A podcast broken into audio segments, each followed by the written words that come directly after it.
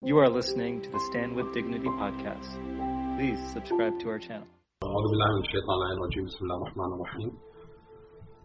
More than just being the son of Rasulullah sallallahu and being one of the Ahlul Kisa, that is Imam Hussein for the Muslims, but for the rest of the world, Imam Hussein alayhi is the savior of humanity.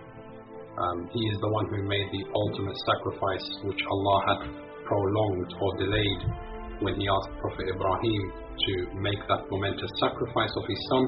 Allah told that he will compensate with a greater sacrifice, and Imam Hussein is that sacrifice of God which inevitably revived the human values um, that we see around us today of justice, peace, equity, uh, you know, equal rights amongst the people.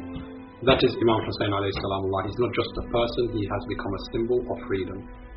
Imam salamullah's legacy is that he taught us above everything else we must love our fellow human beings. That we should love them to such an extent that we are ready to be sacrificing, to make a sacrifice of ourselves and all that is dear to us in order that we see our fellow human beings, you know, living a life of justice. Because Imam salamullah, he didn't go out to prove to us that he is an Imam. And he didn't go out so that the people can accept him as an Imam as per his letter which he left behind with his brother Muhammad ibn Hanafiya. He says, I am only going to do Amr bil Maruf and Nahi an al Munkar. I am going to call for uh, that which is considered as maruf, considered as acceptable, such as justice and equal rights, and I am going to oppose anything which is contradicting to the general uh, understanding or the common sense of what is beneficial for mankind. That I will stand against oppression, I will stand against tyranny, I want to see an end to these things. So Imam Hussein didn't go to Karbala so people can accept him as an Imam. He's an Imam, as Rasulullah said, with or without our bay'ah. Imam qama or qa'da. If he rises or if he sits, he's still the Imam of the people. So the move of Imam Hussein to Karbala and his legacy which he left behind is love your fellow human beings and strive as best as you can to bring justice to humanity. Imam Hussein was a friend of humanity and he was that kind of friend who was selfless for humanity. Imam Hussein loved all human beings.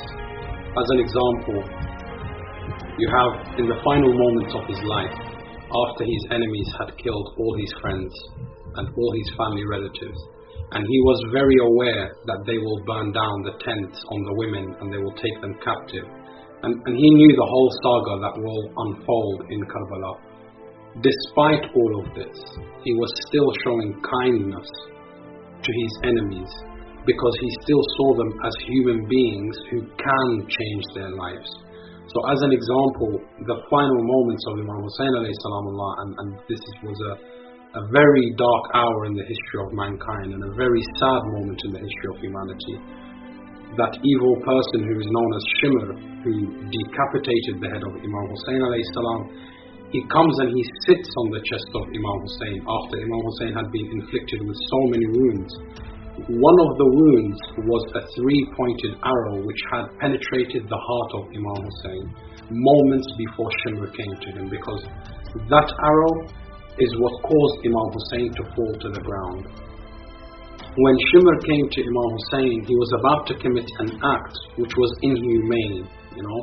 Um, the you know, the mutilation of a human being is, is something that is frowned upon by all humanity. You know, be you Muslim or non-Muslim, all human beings believe that the dead should have some sort of dignity that remains to them. So Shimr comes and he sits on the chest of Imam Hussein and he holds him by his holy beard and he wants to sever his head.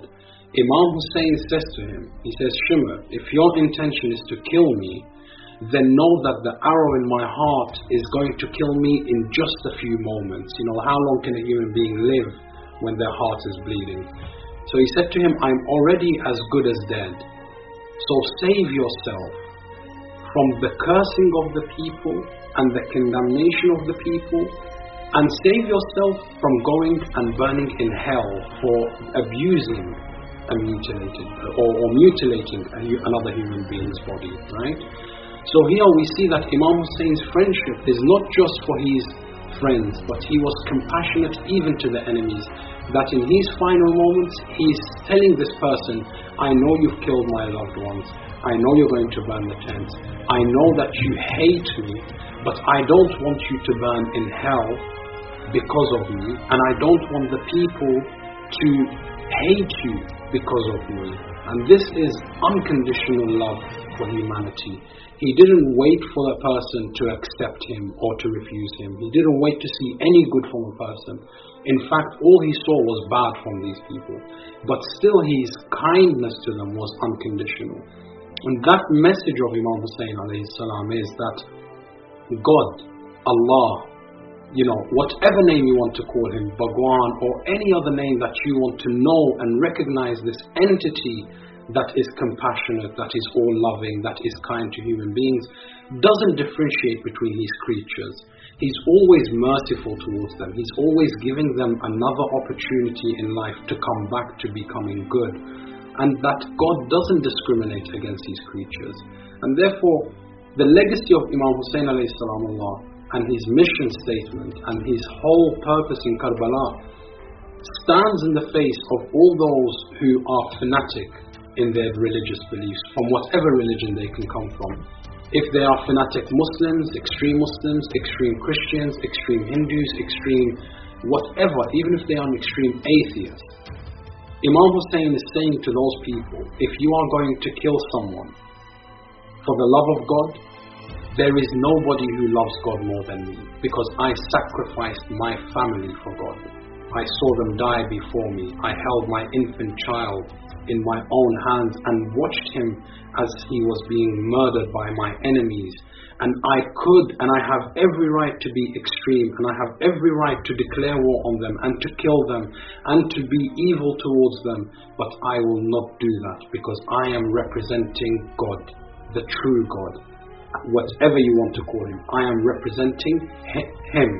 And since he is kind and compassionate and is always willing to forgive, I am also willing to forgive the people and try my level best to call them back to God's repentance so that they do not burn in hell. And this is truly the mission and the message of Imam Hussein salamullah in Karbala.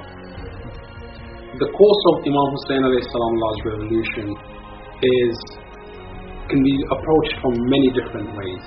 You know, there are so many lessons to be had from Karbala um, Imam Jafar salamullah says every day is Ashura and every land is Karbala, which means in every day we can take a lesson from Karbala in our lives. And in any land that we go to, we can practice the message of Imam Hussein salam. Essentially though, what the message of Imam Hussein salam can fall under is three things. One is kindness and compassion to those who are oppressed you know, to be kind to the people, people who do not have the ability to bring about change. We, the ones who are capable, must make sacrifices in order to see those who are below us become equal to us. That is done in two ways. Either we lower ourselves to be with them, or the better way is to raise them to be with us. Right? So, Imam Hussein's course, the reason why he went you know, he abandoned his homeland of Medina and he abandoned Mecca and he went to a strange land where he had no friend or family and he died for people that had, he had may never even met in his life but still he said these people are oppressed. So the course of Imam Hussein we're not going to talk about it geographically. We're going to talk about events that led to the revolution of Imam Hussein what led to the mission of Imam Hussein salam taking place and forming, on the first step we said is that Imam Hussein's mission is to uplift the people. Number two, it is to call the people to a better way of life, right? Because some people may not have a different narrative of life. All they know is the life which has been enforced upon them. And Imam Hussein wanted to show the people, as his statement in Karbala, he said to the army when, when he was alone, one of the people in the army said, Let us burn the tents on the women. So Imam called them. He said, If you do not fear God, And if you have no shame or dignity left in you, as in why would you want to attack women who have no power to fight against you? If you have no So, shame or dignity, says to Imam then Hussein, at least I don't understand what you mean. What do you mean, be free? Imam Hussein said to him, if you're not afraid of God, so don't believe in God if you don't want to believe in God. And if you have no dignity, at least be free. He said, what does it mean to be free? He said, act in accordance with that which you like for yourself. Be free of every other ideology. You know, don't conform because somebody else is doing it. Be an individual. So that's another way that led to Imam Hussein salam's mission. He saw that people were content with being oppressed because they said, you know, we saw our parents being oppressed,